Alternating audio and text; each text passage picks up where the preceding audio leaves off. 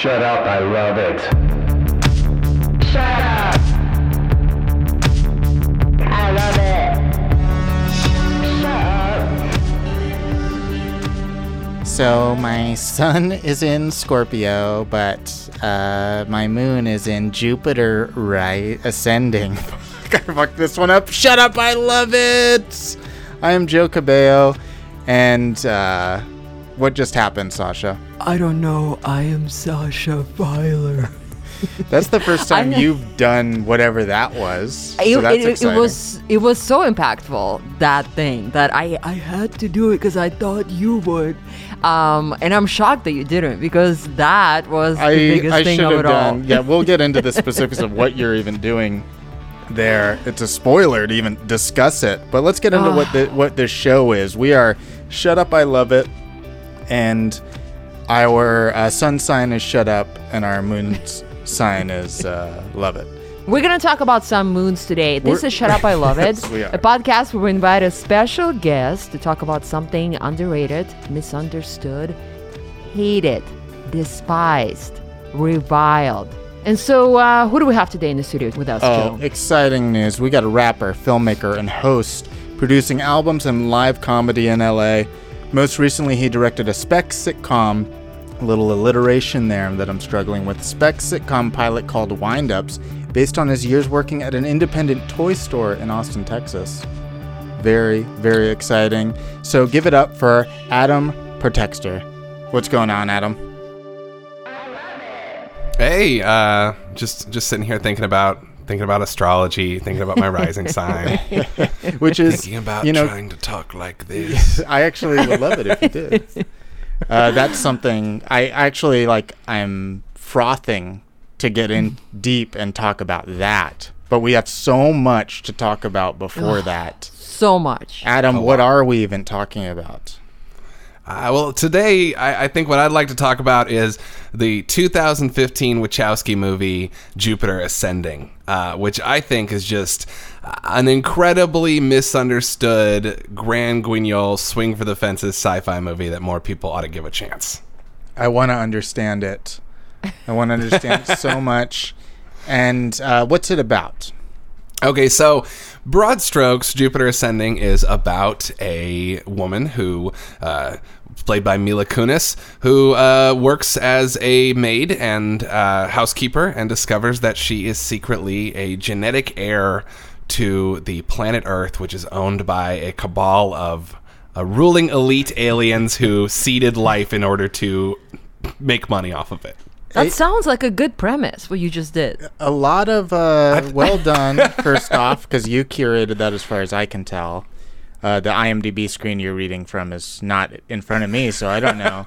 No, that's me. A lot of similarities to Eternals in some ways.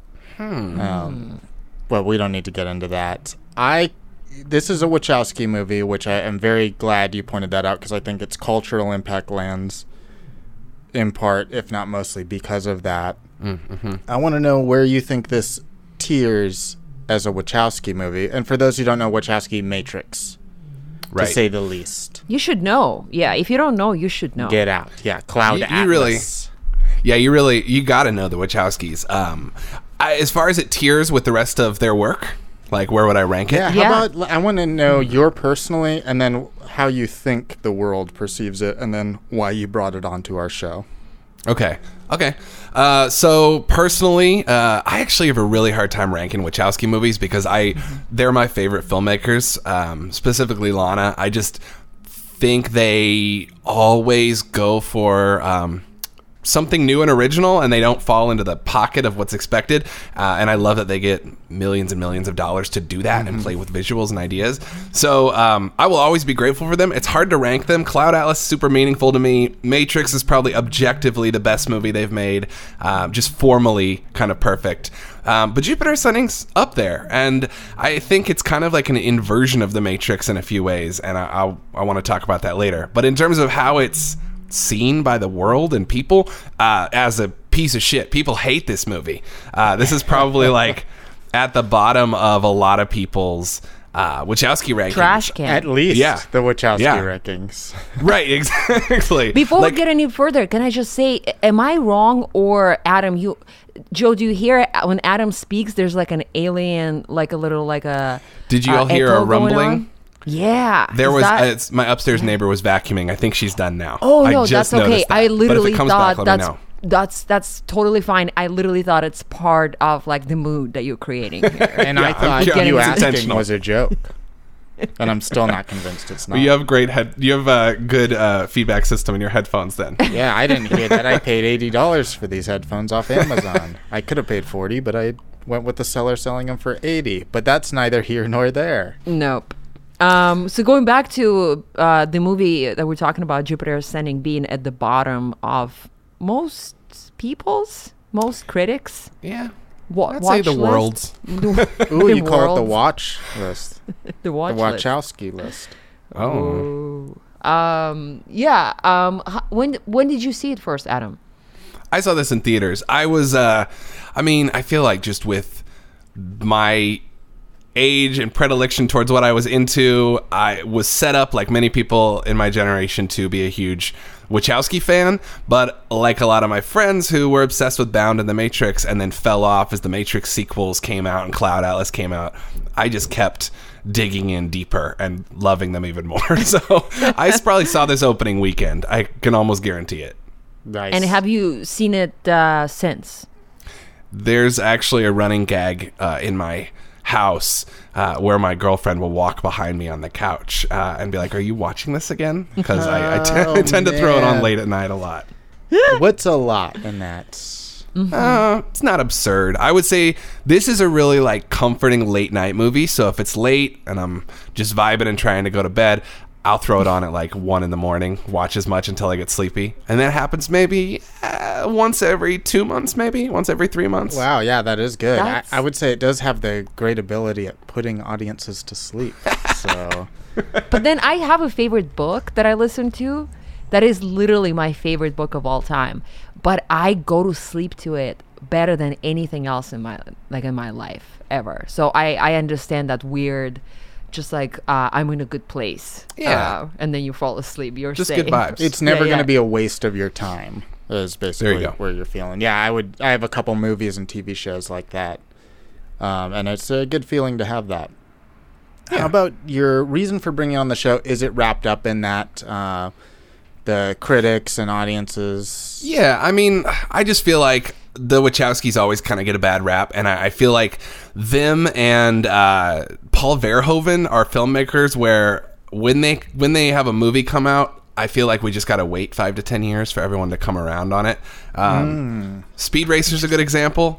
Speed Racer was actually like a really big deal for me when it came out because I was working on a senior thesis about digital film, and so Speed Racer got wrapped up in that because it's so inventive.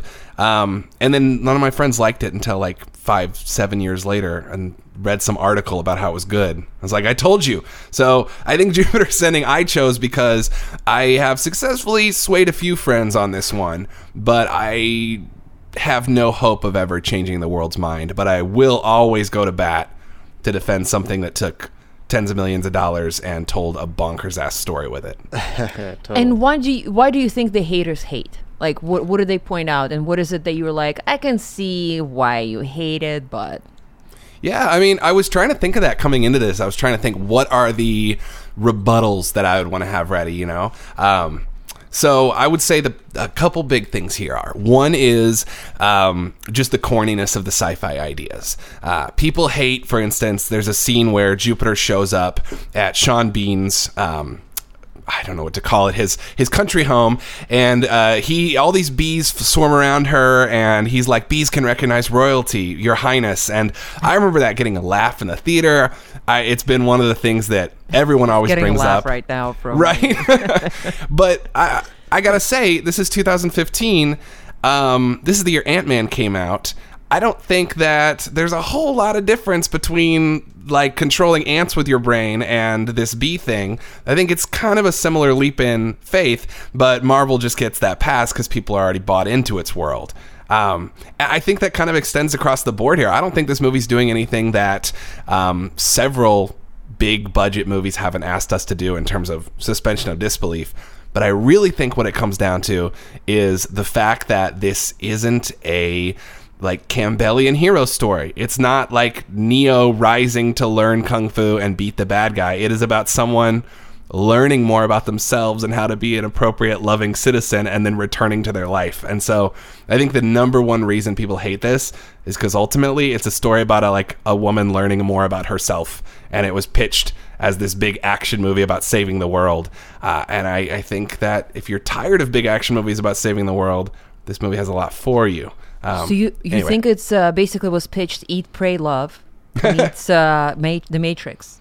Well, I mean, I feel like it's an inversion of The Matrix because The Matrix is like the Jesus story, you know? Like I feel like the Jesus reading of The Matrix has been done to death, but the third one ends with Neo like in a cross position. I mean, it is what it is, right? It is, yeah. If it's that, it's that. Right. And this one isn't that. And I think that's kind of the story we always want.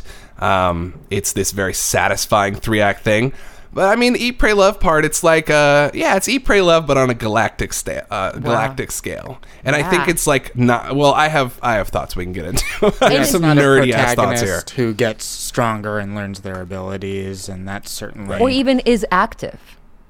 Well, you could definitely. Do you find her to be a passive protagonist in this? Yes. Yes, that's one of the things that I'm noticing now as I'm talking about this movie.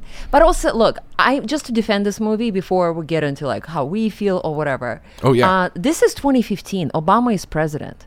We haven't seen the crazy yet. We didn't know how bad it was gonna get. We didn't know how good we had it. Yeah, we're the world is too logical. Things are making sense right now. Yeah, Lana's trying. Lana Wachowski, her whole career has been trying to guide us by the hand into a loving, open-minded, humanistic future, and we buck against it every turn. Yeah, we just need to listen to this woman. Mutilate her creations and say, "Oh, we love it." I had also seen this movie in theaters when it first came out, and haven't seen it since. But I remembered really liking it, and I told Sasha as much. I was like, "Oh yeah, isn't this a good movie?" That was. And then I saw it again for the podcast. So I craved to hear you make this movie make sense to me, and that it makes sense to me. And then I do have a list of grievances. Hell yeah! I also crave. I haven't seen this movie until partially yesterday, partially today. It took a while of my will to push through it, but I would love for it to make sense to me. And I always start with blaming myself. If something doesn't make sense to me, I'm like, hey, I'm an immigrant. English is not my first language. I didn't really grow up. I grew up with the black and white TV. Let's just take a look at the Wikipedia page as I go. So it's just sidebar of making sense. Did not help. So even after that, and I did it just in case in both languages that the Russian that I speak and English, and it still didn't make sense. So. I'm open. I'm as open as I can be, like a lotus flower, to indulge and understand. And let me ask you, how'd you feel about Matrix Resurrections? I loved it. I really liked it. I did as well. I watched it twice within the first few days it came out. Same. I was really into it. I think you are correct that these are movies that'll age better with time generally. Yeah. I don't know about this one though, so this one's had 7 years, right? So we're coming up on it. So let's get into kind of maybe theme first. It seemed like you had a bit to say on what this movie is trying to say, and what the Wachowskis are trying to say with their work in general too. Yeah, so. If we look at this from the Wachowskis' timeline point of view, and we got Cloud Atlas, which is this massively ambitious thing about all humans basically sharing this existence across timelines and this essential struggle against capitalism and systems of control and commodification of our lives. That is right away happening in this movie. Jupiter doesn't want to spend money on anything but a telescope that connects her to this spiritual idea of understanding things. Her cousin is trying to get her to sell her eggs, and like you can't really get more in literal. A sketchy clinic. Can I just quickly insert, as somebody who gone through IVF, at a sketchy clinic, which doesn't have to be clinics that are well with that not guy, sketchy clinic. With that cousin, I mean, but I love that actor, by the way. I have thoughts about all the Eastern European characters in this movie, but it's okay. Yeah, mm-hmm. I want to hear that. That's not a perspective that I've ever had on this movie. I can't wait to hear that. But yeah, like themes, I think that. Okay, so I have one theory that if this movie was an anime that was 2 seasons long, it would be one of the most popular things ever made. But because it's a 2.5-hour live-action movie, it's harder to stomach some of the goofier ideas. But I think ultimately with themes, okay, how in the weeds do you want me to get? Because I have some notes here, but like they're nerdy. I am pretty interested in... I think there is meat to this movie that I might not ultimately like the taste of, but I know is there and I want to learn to appreciate. So I would say get into the weeds, but first I just want to respond to the anime aspect to it, because I think you are perhaps correct, but there's two things that did not work for this that could have, and I think it's Mila Kunis. I don't think she's in the same movie as everybody else. Well, Natalie Portman, I guess. Okay. And Natalie Portman, I guess, turned it down. Yeah. I don't know if she would have even been... I guess, like, you look at her work in episode 1 and 2 and 3, and perhaps, but she needed a more big performance. She needed to pull in Eddie Redmayne, or whatever his name is. Redmayne. Yeah. Yes. Method Man and Redmayne, I think it is. She needed to do that. And also Magic Mike's character design. Oh yeah, not a great facial hair, not a great haircut for the guy. No. It just that wasn't working, and that needed to work. So I think you tweak those two things, and I think this is a better movie. I don't totally disagree with you at all. I think there's the makeup. It's one of those things where now I've seen it so much that it's been normalized. But I will say, like, the honest part of me knows. Right, exactly. When I first saw it, it took me out of it a bit. And Mila Kunis isn't turning in a lead performance here, which I feel like kind of fits with the whole passivity of her character's arc, because I think that's kind of the point. But it doesn't totally excuse her kind of presence. Yeah, she should be an outsider, right? Like it makes sense, but I don't think it helps the movie, even if it like seems like it would be realistic. But too much of a tangent. Let's get into these weeds you're talking about. Okay, so this was like a big... I know that there's people who have written like full long articles on this about this movie. But the thing that really interests me about this is if you think about like The Matrix being the Jesus story, and that kind of being like the Western story that we're told of someone learning they have great purpose, and that purpose making them super heroic or godlike, and then them changing the world. Whereas I think that what the Wachowskis are doing with this one is going in a Gnostic direction. And here's where the weeds begin, is that Gnosticism, and I'm going to read the dictionary definition of Gnosticism. Do it, please. Any definition will enlighten me more than I am now. I'm not a theologian, so I'm just going to use the dictionary here. A prominent heretical movement of the 2nd century Christian church, partly of pre-Christian origin, Gnostic doctrine taught that the world was created and ruled by a lesser divinity, and that Christ was an emissary of the remote supreme divine being, esoteric knowledge, gnosis, of whom enabled the redemption of the human spirit. So Gnosticism is not about becoming the hero. It is about navigating through gnosis, through knowledge, and finding that we all have this like divine spark inside of us. But which we do, by the way. I agree. I'm just letting everybody know I've taken enough mushrooms that we do. Hell yeah. And I think Wachowskis have taken their fair share of mushrooms too. Yeah. Maybe that's what we need to make this movie popular. Is well, maybe not, because you still didn't love it. So. Yeah, that is the movie. Like, because you always wonder, like, how do I use psychedelics to become? I mean, I wonder, like, to become more creative. So maybe this is the answer. You take a bunch of mushrooms and then you write this movie. So this is what comes out when you do that. I had a mushroom trip 7 years ago now, probably around the same time this movie was out, where I wanted that to happen. And I honestly think this relates to the movie, because this might be like the disappointment that people felt, is that I remember being on this trip and wanting some sign about the creative path I was on. And I remember sitting, I tied a bandana around my eyes so I wouldn't hurt my eyes. And I sat and kind of looked up at the sun in the backyard. And I was like, sun, please give me a message of what I should do. And the sun said, take off your bandana and get out of your head and turn to your left. And I did, and my dog was sitting there. And then I realized, like, oh, there's no grand purpose. It's just being here and being present and loving. Yeah. Perfect. That's oh, what my I, God. This right. is the best moment of Shut Up, I Love It, I think, of all time. We love a story like that. Oh, it's so good. I'm glad we talked about mushrooms. Yeah. We're always happy to do that, just so you know. But that's incredible. Yeah. Wow. Yeah. No, mushrooms always have a different answer to the purpose, like to the question that you come in with. They're like, oh, it's not about that. Like, don't worry about that. We have something else to tell you. Yeah.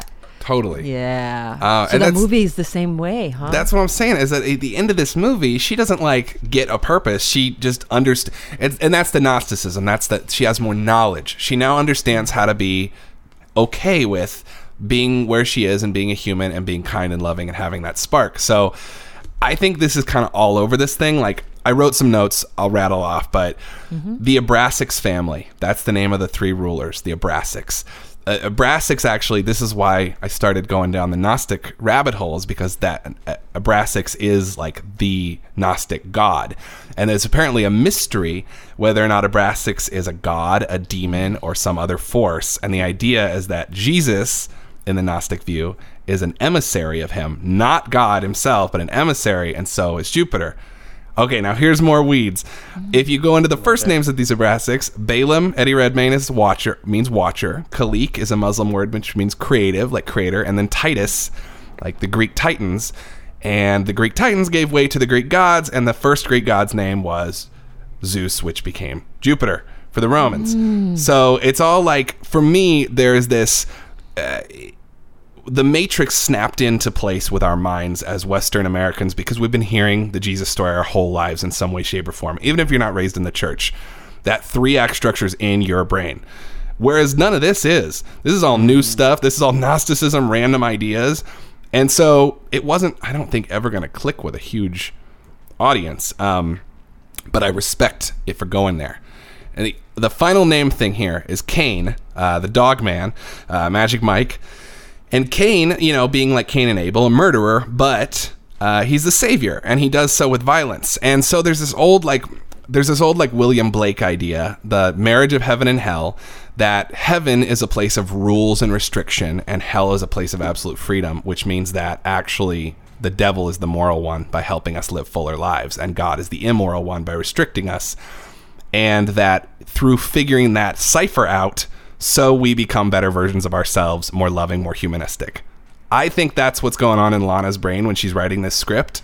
But I know there's a lot of jumps there, but I do think that she's a philosophy nerd, and I think this clicks with a lot of stuff, which also explains why I love it and why a lot of people hate it. And now we're out of the weeds. What's your background? Yeah, what's your background in philosophy?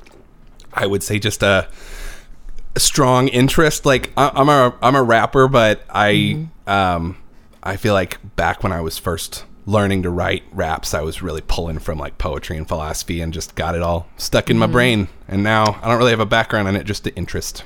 Dude, I've been in America more than half of my life, and this is the first time I see somebody like talk about William Blake, who I did like study like when in my teenage years. So awesome. This is very exciting that you brought him up.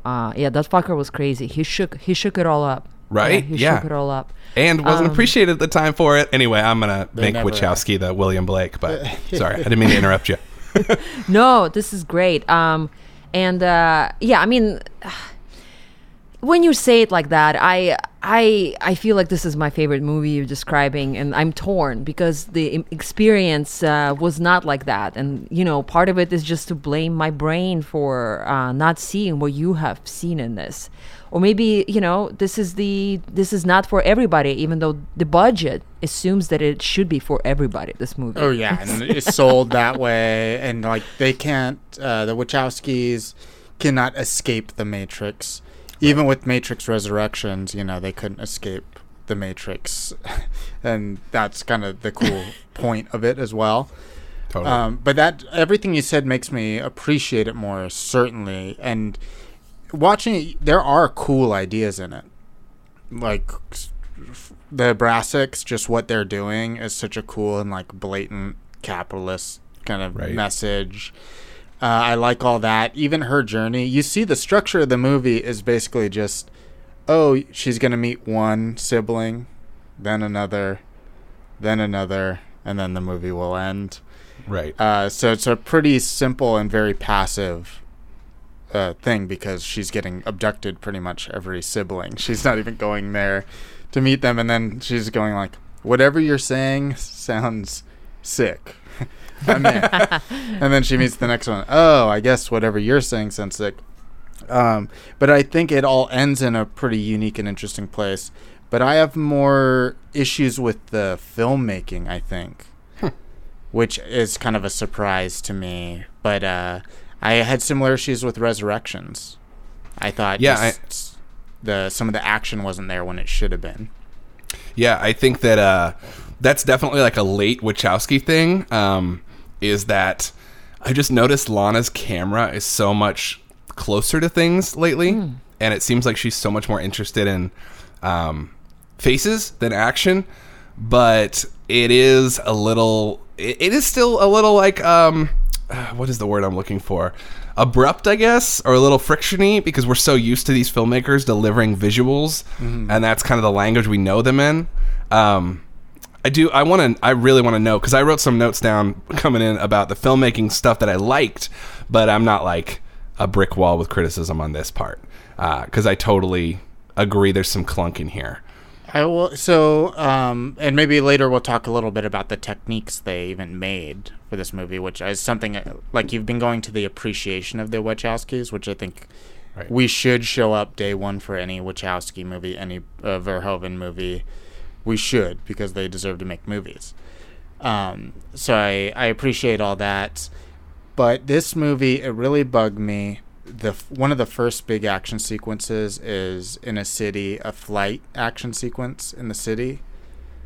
Where Chicago. It's like there's like helicopters, space helicopters, and all that. And it's probably the worst, like, flight or dogfight style action scene I've ever seen. Really? It's so it's so distant from everything, but not distant. Like almost too distant. We want the full picture, but it looks like you're watching nothing. Like white noise. Did you feel differently about this when you saw it in theater? Because I remember being very taken by the scale of this, but it does seem too wide when I watch it at home. But like in theaters, it was like ooh, cityscapes. Yeah, I don't remember what I liked about the movie in theaters, but I remember leaving like, oh, that was like stupid but fun. Like having a werewolf guy. Yeah, this is all great. I wasn't thinking much theologically at the time. I mean, there's still a werewolf dude on rollerblades in it fighting, modular spaceships in downtown Chicago. That's also in the movie. Conceptually, I do like that, but I just was a little amazed how sloppily it felt on the smaller screen. I'm sure it would have felt bigger or better on the big screen, but Sasha, did anything like that bug out to you? I can tell you that when they arrived at the second soldier house and the bee situation happens, there's just a shot to cutting of Cain when the bad aliens start coming at them. There's just a cut to him grabbing like a gun and just shooting it. And I just remember starting laughing out loud. Like it never happened to me that I watched action. I was like, this is just weird how you just cut to him like, it's either a tone change or the lack of tone altogether. I couldn't tell what made me laugh, but because I'm not like a big action an analyst. Like I can't tell you a lot about like what action should look like in the movies or like what's a good stunt, what's a bad stunt. There's ones that I really enjoyed, but then I can't really tell you what's bad about the ones that I don't like. But I remember just laughing. But I think they just had to do anything we had to do with Kane made me laugh overall. Well, he just needs a pair of Oakleys on and a big truck, and then he's ready to, like, call you a queer for listening to Celine Dion or something. And you're like, come on, man, that's a good artist. So I think for me it's that. But for the bees, I actually don't mind the bees at all. I think that's cool and good. It's the bees aren't used enough, if anything. No, they're not. They just casually. There's not enough of world building that it connects. It's just like a lot of here's a crazy idea. Here's a crazy idea. Here's another crazy idea. Do we need to explain it? No. Keep moving.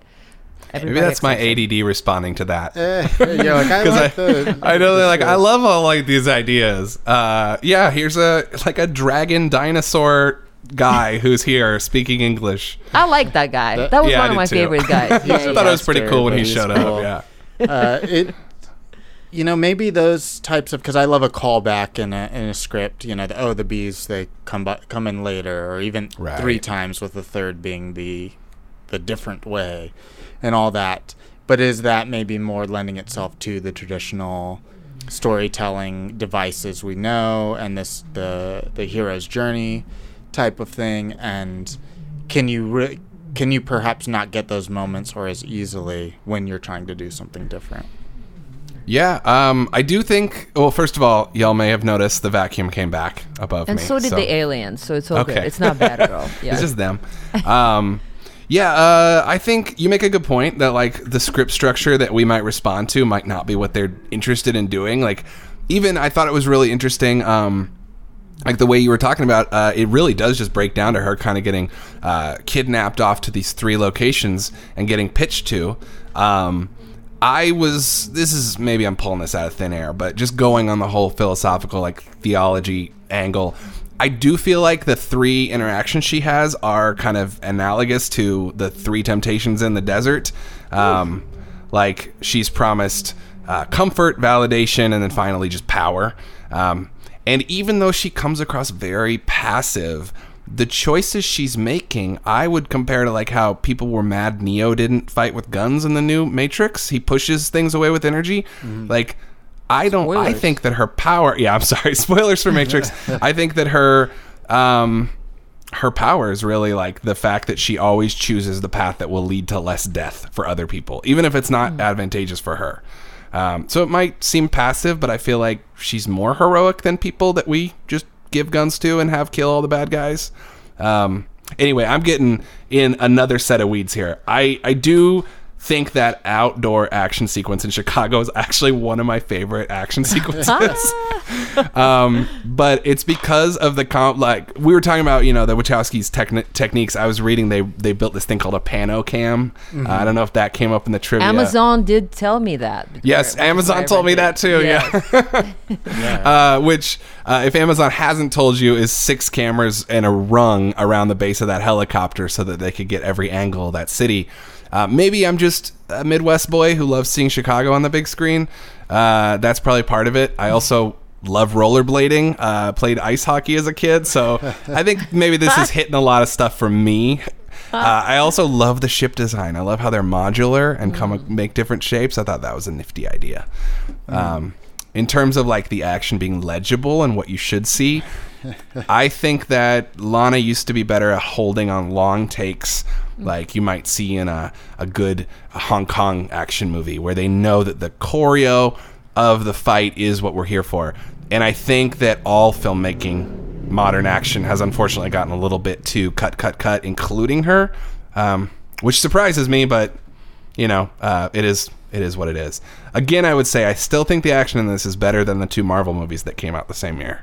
That Ant-Man and Ultron were the 2. Oh yeah, Ant-Man seemed to be enjoyed by a lot of people, but Ultron's considered, one of the weakest Avengers movie, I think. Yeah, I mean, I like both of them a lot. I kind of don't dislike any Marvel movie. I guess I'm just saying like this one, Marvel, everyone's bought into, so I can get away with all these goofy ideas, and I think this one gets looked at with a more magnified lens because it's not like hitting our nostalgia or our character recognition boxes. There's nothing to fall back on, which it's interesting to bring up Marvel because this feels like a comic book movie, like it's based off an indie comic or something, But no, they just were like, hey, let's start this franchise where we have the main character be a different type of hero.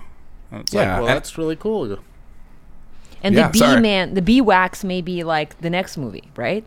Yeah, I always hoped there was going to be a Jupiter Rising, you know? I always thought this was part of a trilogy, and we were going to get, like, Jupiter Rising, and then we'd see her come into her own. If it did well. It does seem to set up for the possibility of a sequel without being obnoxious about it.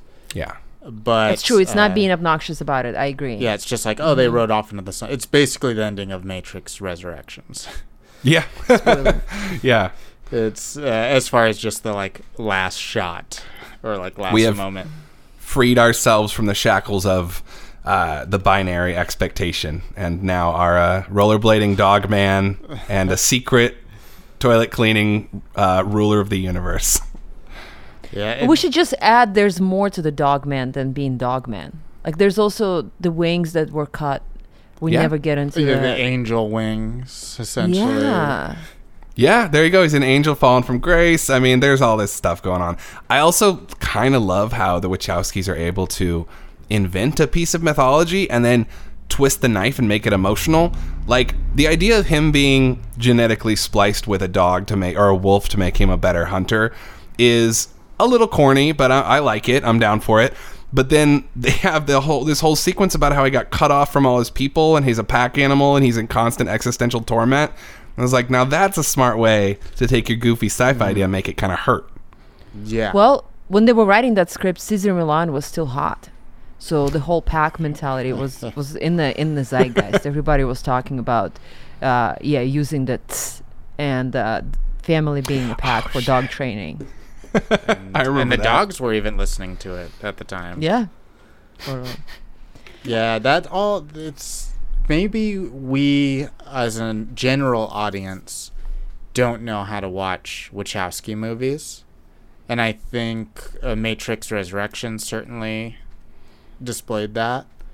But I think Matrix, the first one, gave us the wrong idea of what we needed to properly read a Wachowski film. Yeah, I mean, honestly, maybe if we all just used Bound instead of The Matrix, we'd be happier consumers of their movies. We're just like, it's from the people who made Bound. Well, then you're just going to expect, you know, like sexuality and femininity destroying power structures of money and capitalist and misogyny. Wait a minute. Instead of The Matrix, which is about being a special good boy who's chosen to save the world. I still love The Matrix, but, you know. It is what it is. It actually it gets deeper later with the sequels. Love the sequels too. Yeah. What were you going to say, Sash? I was going to say, is there any more weeds that we should put out into the open before we jump to the ratings? That was good. Please.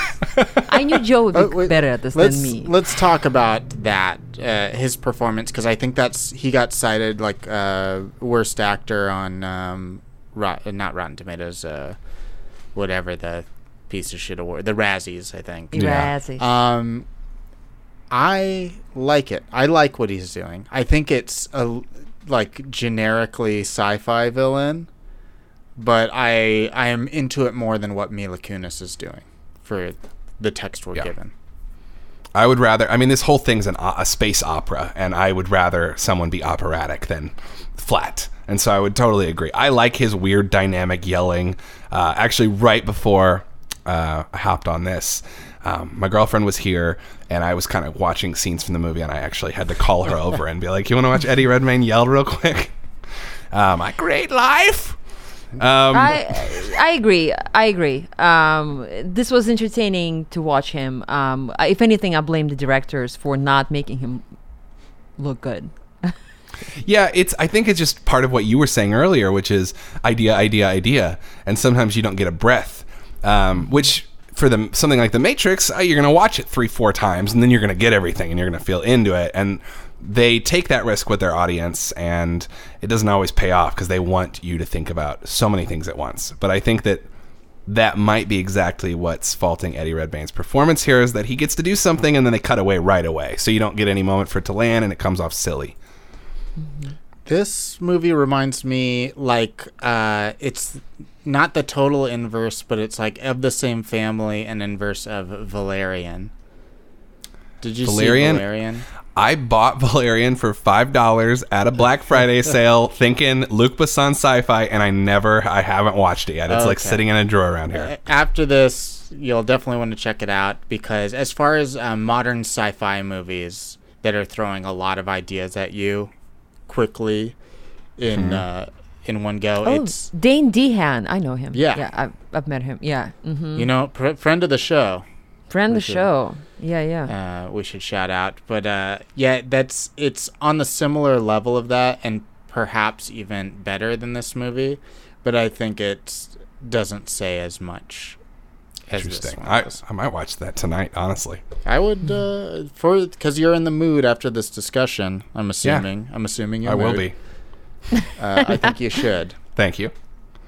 Yeah, no, you assumed correctly. I think I might... I need to check that out. That is based on an indie comic, I believe. Yeah, I believe that one is. And in terms of other weeds, I'm looking at my notes, seeing like, I mean, I think we all know that there's the anti-capitalist. I think that's pretty right there. Let's see if I got... The 100 people it takes to make one vial, and she drops it. Oh, yeah. I know, that's pretty. That actually makes me a little sick to my stomach when I see that.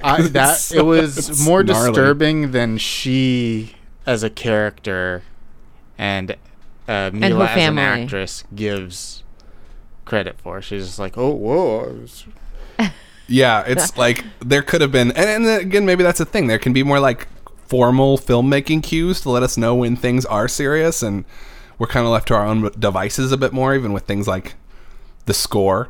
Giacchino, right? Is it Michael Giacchino? Yeah, I think so, yeah. And Shout out. Friend of the show.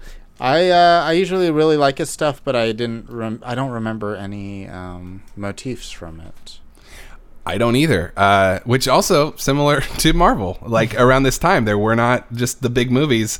I made a little list of what the sci-fi movies were this year, and besides the Marvel, it was Tomorrowland, Pixels, and Chappie.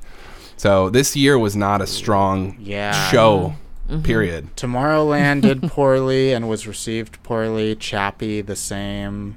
Mm-hmm. And then what was the other one? Pixels. Yeah. Pixels. I am a Pixels defender. Yeah? I like Pixels. I think it's good. I'll watch Pixels. Well, I haven't seen it, but since y'all are letting me talk so much about a movie that I love that no one seems to like, I will watch Pixels to return the favor. The only other weeds I want to get into, you already touched on how it feels like classic sci-fi and Eddie Redmayne's performance. When I was a kid, I had this book, and it was a very common book, like a common coffee table book. It was a National Geographic. It was called Our Universe, and it was kind of like a big illustrated book for kids to learn about space. And there was a section in it on what alien life might look like. And there was just these beautiful paintings done by sci-fi artists of the time, of the 70s and 80s. And there were paintings of worlds and planets and aliens. And I would always turn to it. My parents had it. I took that book off the shelf constantly. That's what a lot of the set design and outer space design looks like and reminds me of, is this grand operatic sci-fi painting that you might see in sci-fi paperbacks or whatnot in the 70s and 80s. So I do think that there is like, you're onto something with Eddie Redmayne's laid back vibe of ruler. Like there is this almost, I don't know. It's I don't have a word for it other than classic. Mm-hmm. It's a classic vibe. Yeah. Mm-hmm. It's like what you would do in an improv scene. If they're like, it's sci-fi movie, you'd go up and be like, I rule the planets. And people would be like, that's really good. And Redmayne did that and got paid $2 million. And he won an Oscar the same year. So, everything's possible. It can be done. Yeah, it has... That's a good thing about its production design and a bad thing, I think. In some ways, it's that fantasy sci-fi is what I consider. It's a little bit more on the fantasy than, like, your rigid sci-fi, which is like, no, let's actually think about how this would be in the future. I tend to like something in the middle a little bit more. Your Star Wars is? little Star Wars, even though that's a little more fantasy too, but some of the grit of it is certainly more real. Yeah. It's like Star Wars at least explains how things work, even if it's not real science. They'll at least give you a manual. Here's how a lightsaber fits together. Yeah. Whereas Jupiter Ascending will just be like, it works. Don't think about it too hard. What are the rules of the world? I need to know. It's like, the movie's just like, oh, you're too dumb as a human to understand any of this. That's kind of how they explain away everything. It's Gnosticism. You're not supposed to know. It's about the journey to seek the knowledge. You're supposed to learn. Snake eats its own tail. Right? Exactly. There you go. Learn, not know. And that might be the whole point. It's time to know. It's time to know.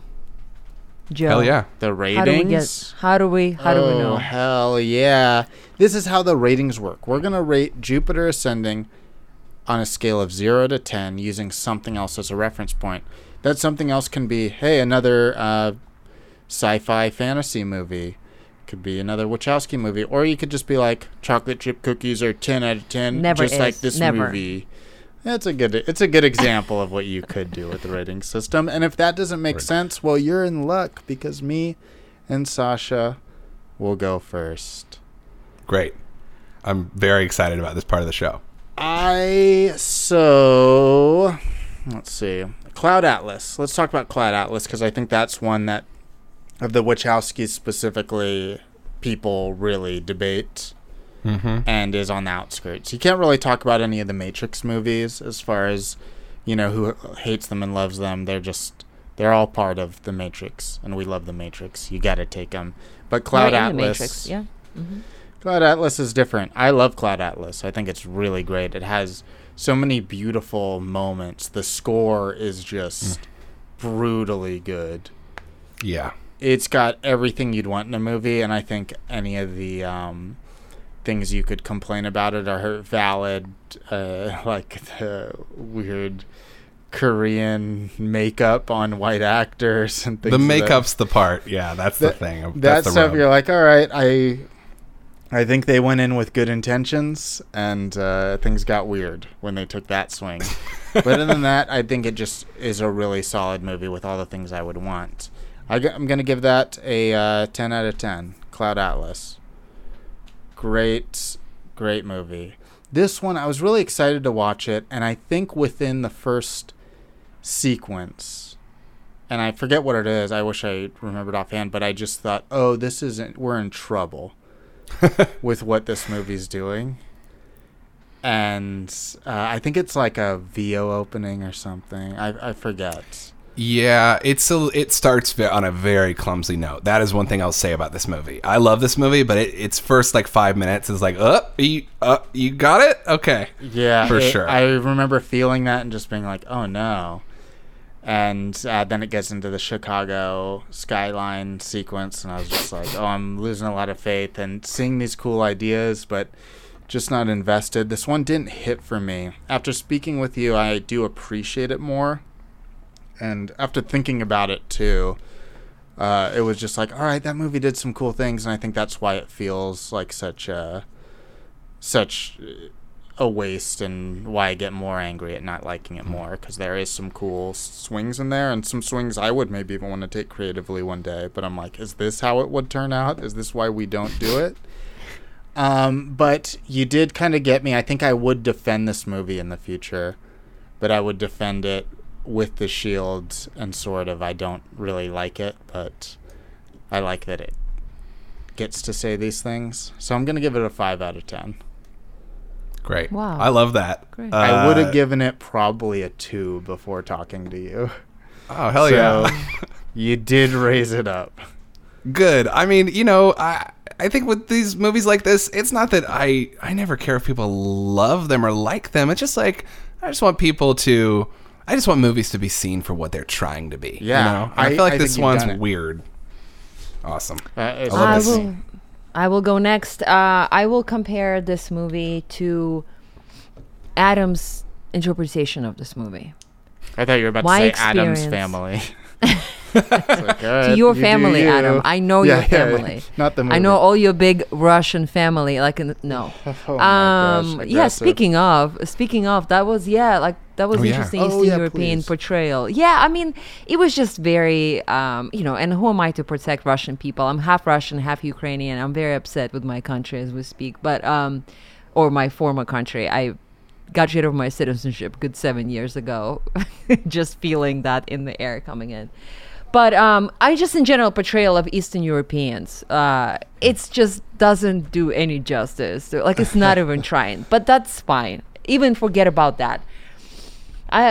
What Adam did is made me really, really love this movie. Like, as he portrayed, as you, Adam, portrayed it. And bringing in philosophy, psychedelics. I mean, William Blake. You hit all the notes. This is a freaking 9 or 10. That thing is 9 or 10.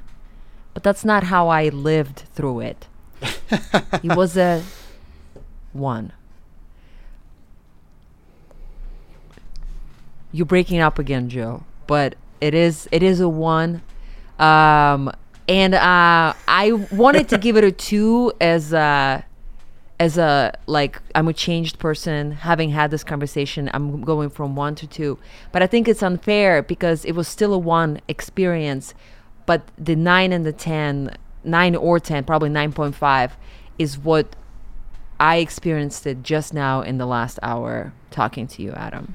Love it. Whoa. Most importantly, what do you think? What is your scale? Please tell us. Yeah, what's my scale? Let's see here. Okay, let's do a. Okay, if it's on the Cloud Atlas scale. All right, you can do Atlas scale. I kind of want to make my own, but I kind of also want to. You can add a few things on the scale, by the way. Okay, mm-hmm. Cool. I would say that this movie is a 7 out of 10 Cloud Atlases for me. I also Cloud Atlas is a 10. This is a 7. All right, exactly. Yeah. Go. So by that, yes. And then for my own, I would just have to say I'd probably give this an 8 out of 10. And so I would, by your scale, I would have to give it an 8 out of 10 too because I am me. I love that. I love that you have like your own like a thermometer inside that you just you're just measuring the temperature. Yeah, exactly. And maybe that might be a cop out. So let me come up with a more creative one here. I'm like looking at the shelf and trying to figure out another sci-fi movie. How about we say we're not supposed to do it by The Matrix. But you could. You know what? I would say as a Matrix, I would say. Here's my scale. If The Matrix is 10 out of 10, this is the theoretical inversion of 10 out of 10. Wow. So still a 10, just like in a different dimension. Exactly. Yes. Wow. This is huge.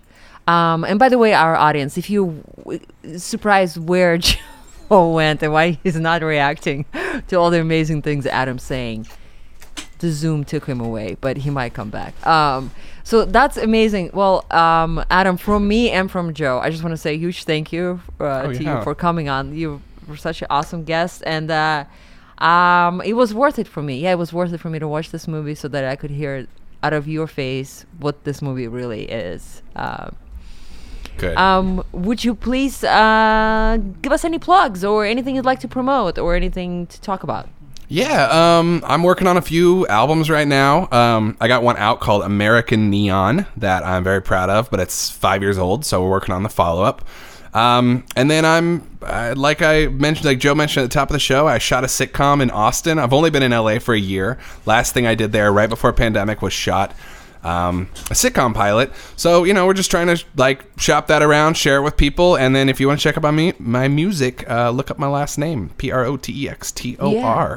You'll find it. For sure. We'll put all the links in the episode description, no doubt. And Joe is back. I'm back. He survived The Matrix. I didn't want to hear what you guys had to say about the movie, so... Yeah, you will never know because you never listen to the episodes. I don't. Why would I take away a listen from one of our audience members if I listen? I feel it's not fair. Adam, quickly tell Joe what you did with the scale. Okay, I'm going to give it a 7 out of 10 Cloud Atlases. I'm going to give it a 8 out of 10 Adam's version of it. And I'm going to give it a if The Matrix is a 10 out of 10, I'm going to give Jupiter Ascending a theoretical mirror dimension 10 out of 10. Oh, my gosh. Never we love Adam done. Here. It will never be We're walking done through the looking glass. Because I've never seen such a good scale, such a complex and esoteric scale. Esoteric.